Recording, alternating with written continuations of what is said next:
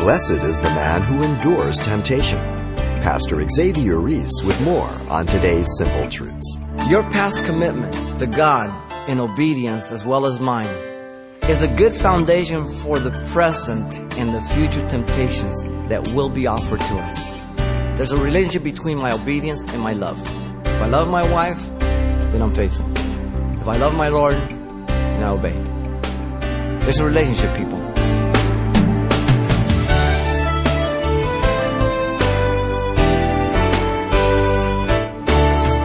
Welcome to Simple Truths, the daily half-hour study of God's Word with Xavier Reese, Senior Pastor of Calvary Chapel of Pasadena, California. No temptation has overtaken you except such as is common to man. But God is faithful, who will not allow you to be tempted beyond what you are able, but with the temptation will also make the way of escape, that you may be able to bear it. This passage from First Corinthians ten thirteen is an assurance we cannot fall by temptation if we cleave fast to God. The fear of the Lord put into our hearts will be the great means of safety. And this is the simple truth that Pastor Xavier will be illustrating with the story of Jeremiah and the obedient sons of Rechab, drawn from Jeremiah chapter thirty-five. Let's listen.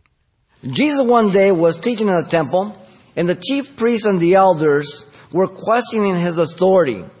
And Jesus said, a man had two sons, and he came to the first, and he said, son, go work today in my vineyard. He answered and said, I will not.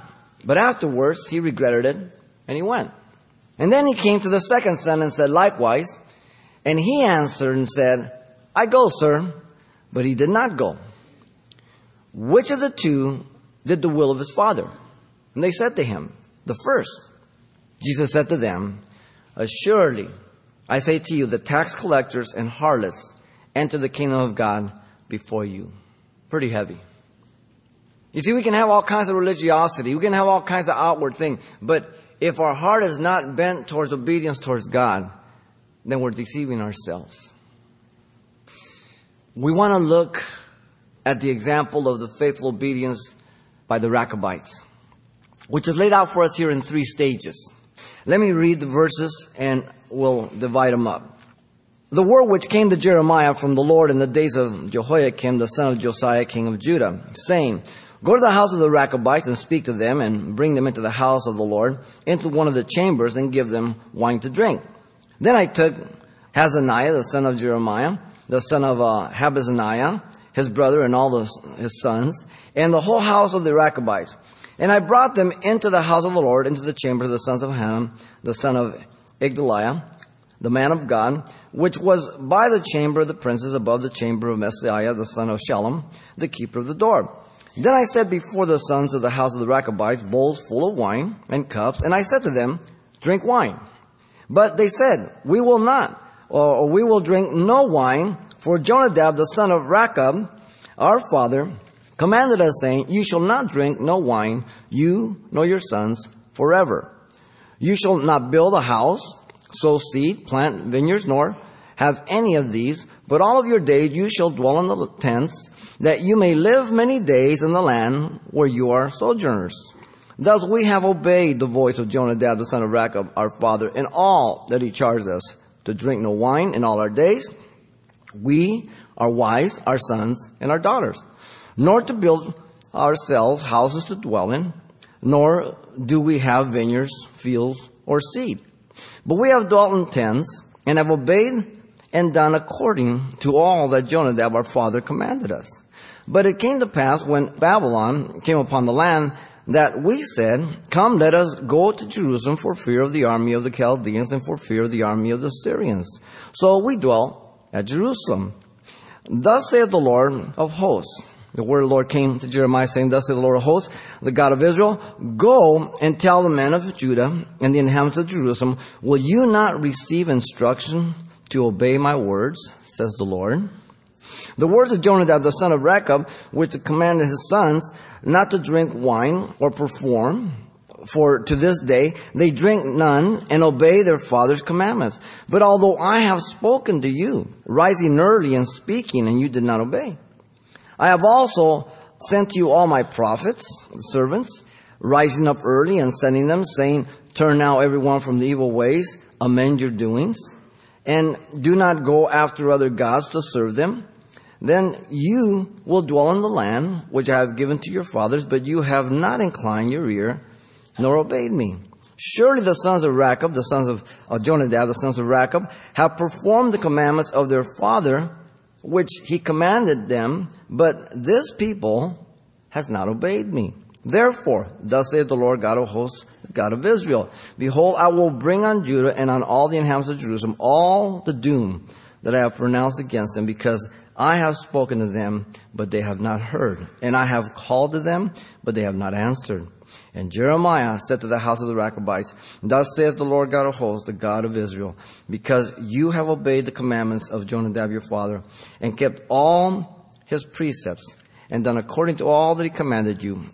Therefore, thus saith the Lord of hosts, the God of Israel, Jonadab, the sons of Rechab, shall not lack a man to stand before me forever. The faithful example of the obedience of the Rechabites here is laid out in three stages. Verse one through five, the temptation offered to the Rechabites to disobey is given to us. Secondly, verse six through eleven, the confirmation declared by the Rechabites to continue to obey.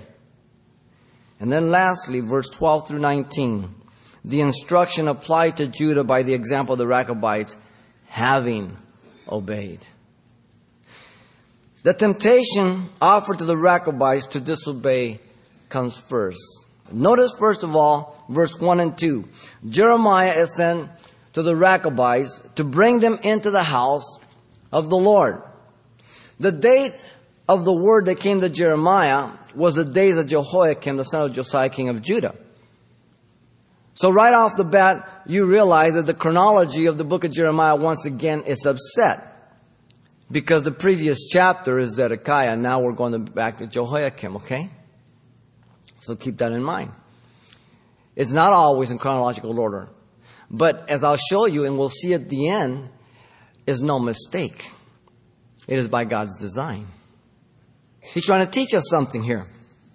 Now, notice in verse two, Jeremiah is commanded by God to go and to speak to the Rechabites and, and to bring them into the house of the Lord, into one of the chambers, and then to give them wine to drink. Now, the origin of the Rechabites, they were Kenites by descent, and they're related to the father-in-law of Moses. If you remember back uh, in Judges one sixteen and in uh, First Chronicles two fifty-five, you get that genealogy, okay? And Moses left Egypt, and he married a, a, a Bedouin young girl, and his father-in-law was a Kenite. Okay? And that's the relationship. They were not the people of God, but they had a relationship and a connection to the people of God. This is important. In fact, here the house refers to the tribe, the clan. They were nomadic Bedouin tribes. Some of you have gone to Israel with us. Uh, you have all these Bedouins around. In fact, all over Israel, but there you see them a lot. And the interesting thing is they, they just live off the land. They don't plant. They don't nothing, like we're going to see. But they do have their, their T V antennas hanging out of their tents. But they just live off the land. Now, notice secondly, verse three through five, Jeremiah brought the uh, Rechabites into the temple. In verse three, the individuals are listed for us. Jezaniah, the son of uh, Jeremiah, the son of Habazziniah. There's a couple of names. You can have kids. Jabazzaniah means Yahweh hears. Now, the names are important. These guys are obedient. They're faithful, okay? Yahweh hears. Habazziniah means light of Yahweh. His brothers and all his sons are mentioned. They're included. But these guys are the leaders. Uh, the whole house of Rechabites is, is mentioned. So not only the leaders, but, but, but the whole bunch of them. And in verse four, Jeremiah brought them into the house of the Lord. The particular place was the chambers of the sons of Hanan, the son of Igdaliah. Now, God is very specific, and we're going to see this. He, he, he does this all the time. And, and it doesn't, you know, God didn't write a fat book to impress us. Okay? There's nothing in here that's superficial or to just fill up pages. Everything is detail. Everything is needed for us. And God is a God of detail. Now, the temple had different chambers, as you know. If you remember when we studied Nehemiah, Nehemiah chapter thirteen, uh, verse four to thirteen, when Nehemiah came back to Jerusalem, that uh, the priests had been sent back to the field, and the people had, had quit giving the tithes, and, and many of these chambers that were given for the oil and the grain and the wine and for the priests and everything had been now occupied by the enemy from within. And Nehemiah just threw them all out, cleaned them out, and got everything in order again. If you look at the details of the temple, you have all these rooms that are mentioned. This is one of the rooms. And, and Hanan means he is merciful. Once again, the name. Igdaliah means Yahweh is great. What incredible names. They're great names. In fact, Igdaliah is called the man of God, if you see there in verse four, who apparently was sympathetic to Jeremiah. So once again, we get now another individual that was in love with Yahweh. Not many, but Jeremiah was not the only one, though there were very, very few. The phrase man of God, as you know, is, is used in the scriptures to describe a man who is faithful to God. He's a servant, a man of God. It is used of Moses in Deuteronomy thirty-three one. It is used of uh, the prophet that came to Eli in uh, First Samuel two twenty-seven. It is used of Samuel himself in First Samuel nine six. In fact, it is used of Timothy by Paul in First Timothy six eleven. O man of God. The term is found seventy-three times in the Bible for those men and women who are faithful to God, servants of God. Now, this particular chamber was by the chamber of the princess, above the chamber of Maaseiah, the son of Shallum, the keeper of the door. Notice how detailed it is. You study the Old Testament, the tabernacle. People get bored with Leviticus and Numbers. Why? There's such great lessons there. God's a God of detail. He says, make sure you make it exactly after the pattern. The measurements, the cubicles, the this, the that, the incense, the oil, the, the procedure, everything detailed. Look how detailed you're made. Look how detailed your, your eye, if you ever study the complexity of the eye, your nervous system, your brain. You get impressed by computers? Man, you've got something between your ears that puts any computer to shame. Now, Maaseiah means here work of Yahweh. Once again, the name.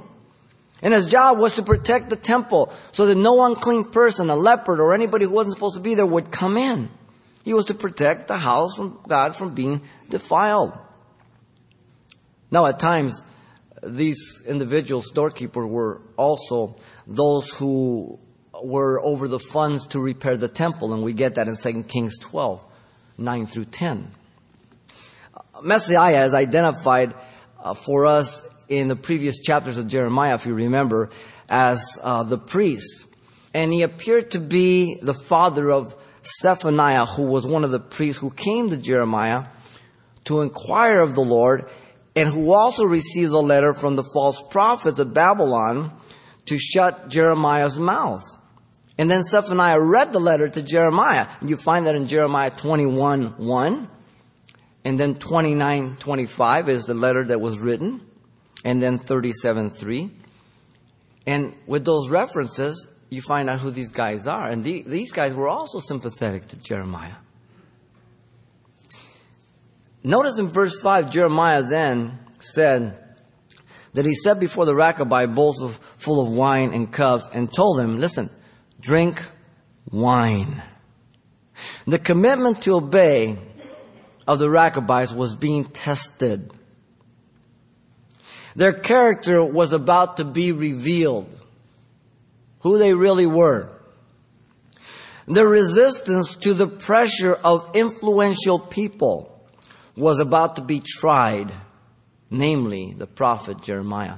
Because there are some things that some people would not do if someone asked them, but if someone of influence would say, let's do this, they wouldn't be able to say no. You remember the prophet of God that was sent to Jeroboam? Because Jeroboam had set up the calf worship and the shrines.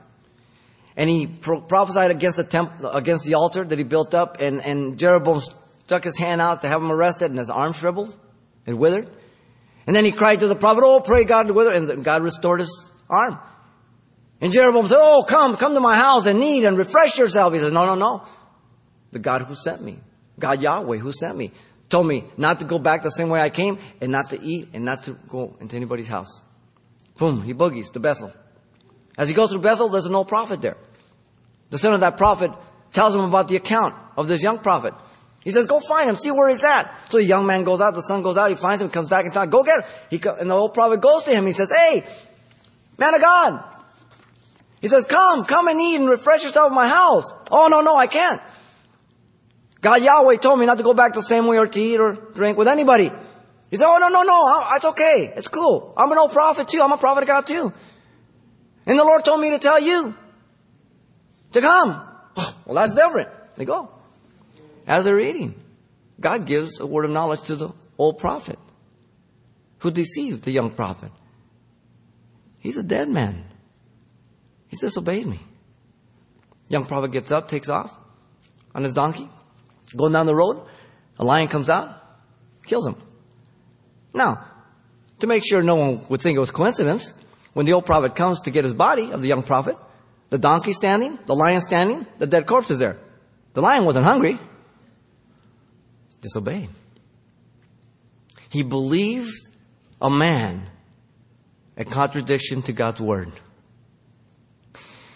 Your past commitment to God in obedience as well as mine is a good foundation for the present and the future temptations that will be offered to us.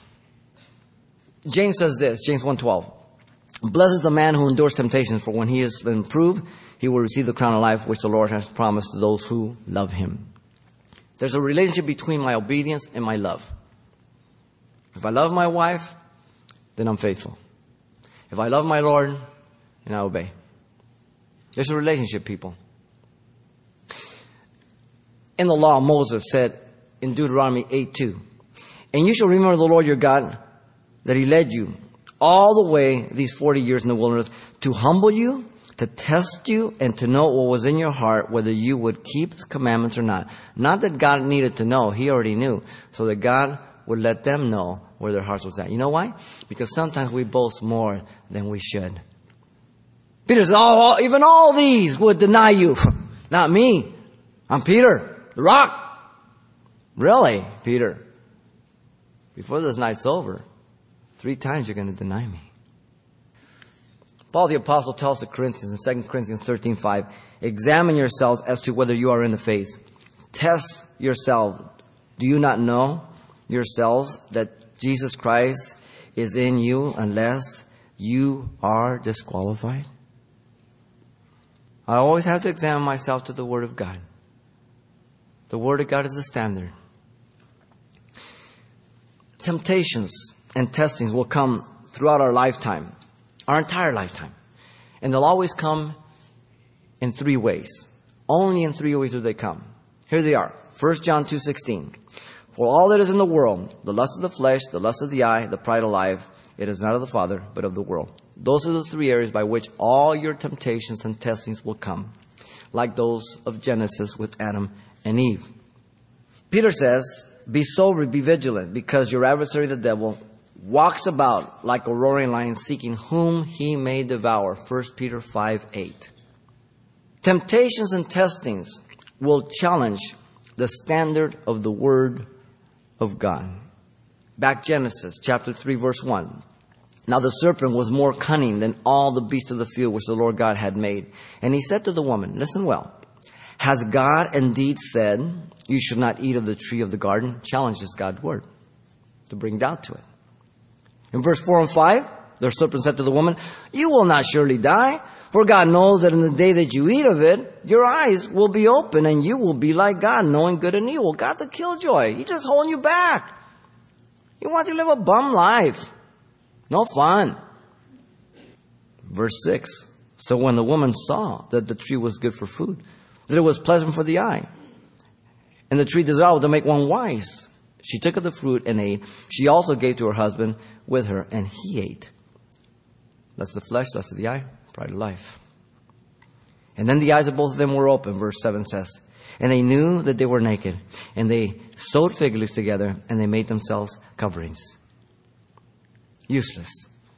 Once you disobey, it's done. You can't cover it. You can't undo it. The temptation offered to the Rechabites to disobey was a real one. It was real. And your temptations and your tests and mine are going to be real. And they're all going to be to obey or to disobey. Notice, secondly, when we move to verse six, down to eleven, we have the confirmation declared by the Rechabites to continue to obey. First in verse six and seven, the response of the Rechabites was immediate. without hesitation to their loyal dedication to the commands of Jonadab. No hesitation. Boom, right now. Verse six. They had been in the past and were continuing in the present to abstain from wine. It was a reaffirmation of their faithful commitment to obey their earthly ancestral father's command not to drink wine. Listen to them. But they said, "We will drink no wine. For Jonadab, the son of Rechab, our father, commanded us, saying, you shall drink no wine, you nor your sons, forever." Not until you feel like it, not until you think that it's not any longer worthy, but forever. They took this literally. In fact, Jonadab is mentioned as being one with Jehu, who purged the house of Omri in eight forty B C in Second Kings ten, fifteen through twenty-eight. It had been two hundred fifty plus years that had passed, and these guys were not going to move an inch. Pretty good, huh? Their commitment was much like the Nazarite vow, who wouldn't drink wine. Okay? Now we'll get into this a little bit more as we move along, but you'll find that in Numbers chapter six, verse one through twenty-one, the Nazarites. Now notice in verse seven, they had been in the past and were committed in the present to continue to live, listen, a simple lifestyle. A simple lifestyle. It was a reaffirmation of their faithful commitment to the past and the present to continue in that commitment with that simple lifestyle. Nothing had changed for these guys. You shall not build houses, sow seed, plant vineyards, verse seven says, nor have any of these. But all your days you shall dwell in tents, that you may live many days in the land where you are sojourners. This was not Yahweh's command. It doesn't say that. This was the, the command of their father, Jonadab. So these guys are not even doing anything God required. They're just being faithful and honorable to their father on earth, their ancestral father. Today, these guys are all over Israel. Some even think they might be related to the Rechabites, these Bedouin tribes. But if they're not, they're a good example of, of what he's talking about here. In fact, the uh, Israeli government has built houses for these guys to get them into houses, but they refuse to go in there. So they, they go by, they set their tent outside, they live in the tent, they let their animals walk in the house and everything else. They don't want to be in the house. Now notice second here, verse eight and nine. The testimony of the Rechabites was of their past and present loyal dedication to Jonadab. But notice how? By their complete obedience as a people. In fact, in verse eight, they had obeyed the voice of Jonadab, their father, or the sons of Rechab, their father, in all that he charged them to drink no wine all their days. Listen, their wives, their sons, their daughters, all the members of the family. They're quite a people, huh? No one had compromised. They had obeyed, verse nine says, to not build houses for themselves to dwell in, nor did they have vineyards, fields, or seeds. They had not been tempted by the comforts of the city life, in other words. They were not envious of the convenience that they offered to a people. They were content. They knew who they were. Pastor Xavier Reese, pausing in our study of the faithful example of the obedient Rechabites as we run out of time for today's simple truths. But if you've missed any part of this message, we've made it available to hear again anytime online. Just look for today's date when you click on the radio listings link at our website, calvary chapel pasadena dot com. Of course, there's much more to this study to come next time. But if your schedule won't permit you to tune in, as always, you can pick up a copy of this message, and the title you want to ask for is simply Faithful Obedience. It's available on C D for only four dollars. Just ask for the title Faithful Obedience, or simply mention today's date. You can request your copy by writing Simple Truths, twenty-two hundred East Colorado Boulevard, Pasadena, California, nine one one zero seven. Or to make your request by phone, call eight hundred, nine two six, one four eight five. Again, that's eight hundred, nine two six, one four eight five. Or the address once again is Simple Truths, twenty-two hundred East Colorado Boulevard, Pasadena, California, nine one one zero seven. And thanks for mentioning the call letters of this station when you get in touch. This helps us track the effectiveness of this ministry in your area. Watch and pray so that you will not fall into temptation, Jesus said. The spirit is willing, but the body is weak. Bulk up on the simple truths of God's Word right here next time with Pastor Xavier Reese.